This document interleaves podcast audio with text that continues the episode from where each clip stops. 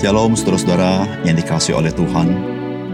Sebagai orang percaya, kita bersyukur kita adalah orang yang telah dilahirkan kembali oleh Roh Kudus, sehingga kita boleh percaya kepada Yesus Kristus. Karena dengan kelahiran kembali, hidup kita menjadi hidup yang baru. Salam jumpa dalam program Tuhan adalah Gembalaku. Saudara mengenal Yesus Kristus di dalam kehidupan kita merupakan sebuah anugerah yang besar bagi kita. Karena dengan mengenal Yesus Kristus dalam hidup kita, terjadi perubahan yang radikal di dalam kehidupan kita. Mengenal Yesus Kristus mengubah hati kita. Mengenal Yesus Kristus mengubah cara pikir kita. Bahkan mengenal Yesus Kristus mengubah sikap kita terhadap lingkungan kita. Saudara, itulah saudara-saudara pentingnya seseorang mengenal Yesus Kristus. Sehingga perubahan yang terjadi bukan karena terpaksa ataupun disertai dengan sungut-sungut. Namun tidak berarti bahwa seorang yang telah mengalami hidup baru tidak mengalami kesulitan atau tidak mengalami penderitaan atau tidak harus membayar harga. Tetap saja, sebagai orang-orang percaya justru ada hal-hal di mana kita harus bayar harga. Atau bisa disebut sebagai berkorban. Namun saudara yang kasih dalam Tuhan, indahnya adalah sebagai orang percaya kita melihat semuanya itu sebagai berkat yang Tuhan berikan kepada kita sebuah hak istimewa boleh hidup bagi Tuhan. Saudara indah bukan kehidupan orang yang hidup dalam hidup yang baru itu. Saudara mari kita membaca firman Tuhan dari Lukas pasal 9 ayat 22 sampai 36. Dan Yesus berkata, anak manusia harus menanggung banyak penderitaan dan ditolak oleh tua-tua, imam-imam kepala dan ahli-ahli Taurat. Lalu dibunuh dan dibangkitkan pada hari ketiga. Katanya kepada mereka, setiap orang yang mau mengikut aku, ia harus menyangkal diri, memikul salibnya setiap hari, dan mengikut aku. Karena barang siapa mau menyelamatkan nyawanya, ia akan kehilangan nyawanya. Tetapi barang siapa kehilangan nyawanya karena aku, ia akan menyelamatkannya. Apa gunanya seorang memperoleh seluruh dunia tetapi ia membinasakan atau merugikan dirinya sendiri? Sebab barang siapa malu karena aku dan karena perkataanku, anak manusia juga akan malu karena orang itu. Apabila ia datang kelak dalam kemuliaannya dan dalam kemuliaan Bapa dan malaikat-malaikat kudus.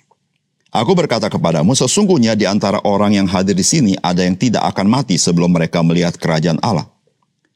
Kira-kira delapan hari sesudah segala pengajaran itu, Yesus membawa Petrus, Yohanes, dan Yakobus lalu naik ke atas gunung untuk berdoa. Ketika ia sedang berdoa, rupa wajahnya berubah dan pakaiannya menjadi putih berkilau-kilauan.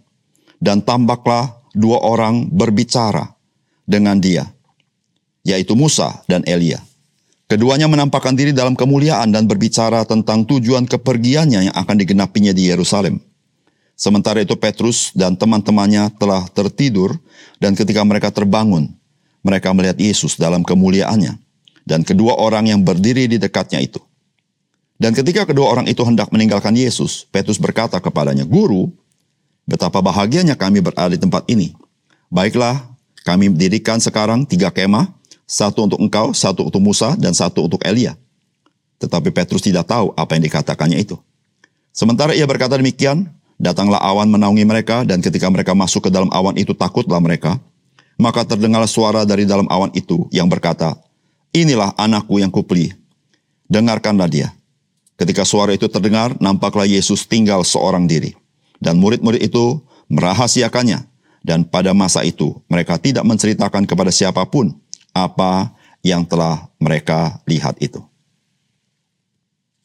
Saudara yang terkasih di dalam Tuhan, bagian firman Tuhan yang kita baca hari ini merupakan pengajaran Tuhan Yesus tentang bagaimana seharusnya kita mengikut Tuhan Yesus atau menjadi murid Tuhan Yesus. Ternyata memang mengikut Tuhan Yesus itu tidak bisa dengan setengah hati atau setengah hidup kita, tapi harus dengan sepenuh hati dan sepenuh kehidupan kita. Saudara, mengapa demikian? Saudara, mari kita mendapatkan pesan firman Tuhan dari bagian ini bagi kita. Yang pertama, saudara hidup kekal dan kebinasaan itu tidak ada kaitannya satu dengan yang lain. Sehingga kita yang telah menerima hidup kekal, kita tidak bisa bersama dengan itu mencintai hal-hal yang sifatnya binasa. Saudara, inilah yang Tuhan Yesus ajarkan kepada kita. Sehingga Tuhan Yesus berkata, apa gunanya jikalau engkau mendapatkan seluruh dunia, tapi engkau merugikan dirimu, bahkan engkau kehilangan nyawamu.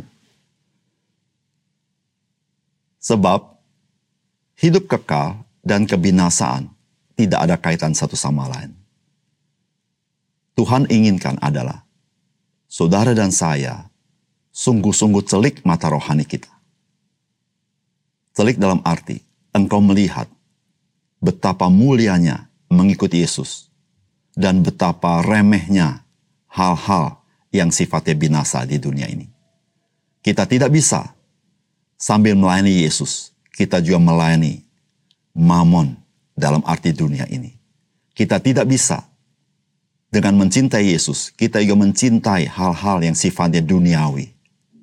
Karena itu tidak ada kaitan sama sekali.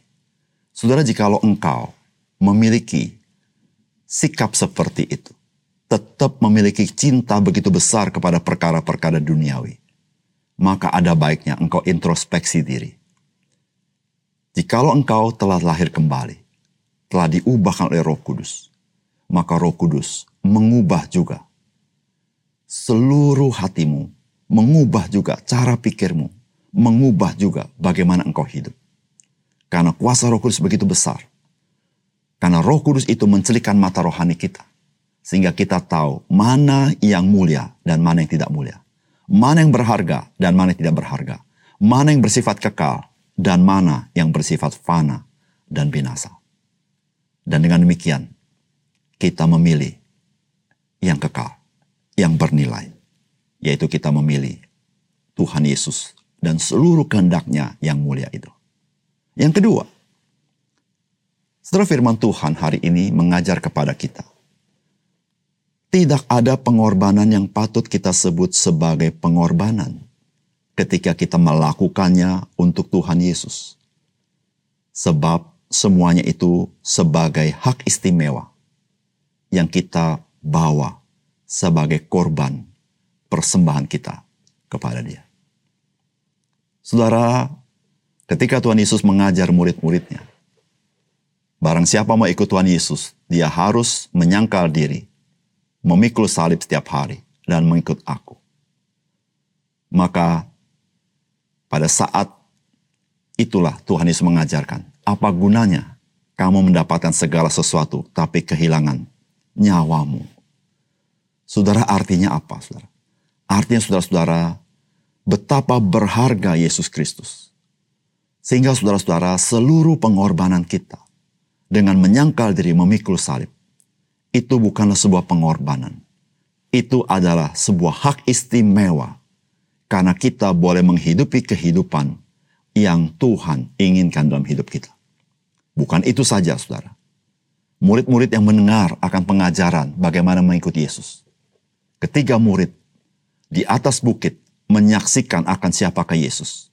Yesus yang sesungguhnya adalah anak Allah itu sendiri. Namun ketika dia inkarnasi mengenakan manusia. Dan pada saat di atas bukit, Tuhan Yesus menampakkan kemuliaan itu yang disaksikan oleh Musa dan Elia.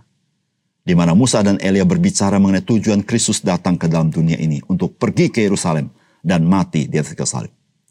Saudara yang kasih dalam Tuhan, pengorbanan bagi seorang yang mulia, yang maha tinggi, maka pengorbanan itu berubah menjadi hak istimewa yang Tuhan berikan bukan sebagai kehinaan, tetapi sebagai kemuliaan. Saudara, biarlah kita mempunyai cara pikir yang seperti ini dalam hidup kita sebagai orang Kristen.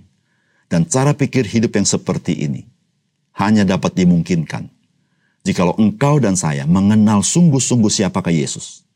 Di situlah engkau bisa mengubah rasa berkorban menjadi rasa hak istimewa. Kasih karunia Tuhan bisa melayani Tuhan dalam hidup ini. Saudara biarlah bagian firman Tuhan ini mengubah cara pikir kita ketika kita mengenal siapakah Yesus dalam hidup kita. Mari kita berdoa. Bapak surga terima kasih untuk bagian firman Tuhan yang sangat indah, yang menolong kami mengerti keindahan dan makna hidup kami ketika kami mengikuti Yesus.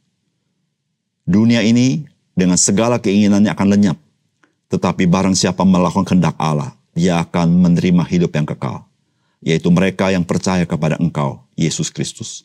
Tuhan tolong kami supaya kami celik mata rohani kami, sehingga kami tidak bersama-sama mencintai dunia ini dan mencintai Tuhan. Tapi kami dengan sepenuh hati, sepenuh hidup kami mencintai Engkau. Dan hidup kami adalah untuk kemuliaan Tuhan dan untuk melayani Engkau. Terima kasih untuk firman Tuhan. Dalam nama Tuhan Yesus kami berdoa. Amin.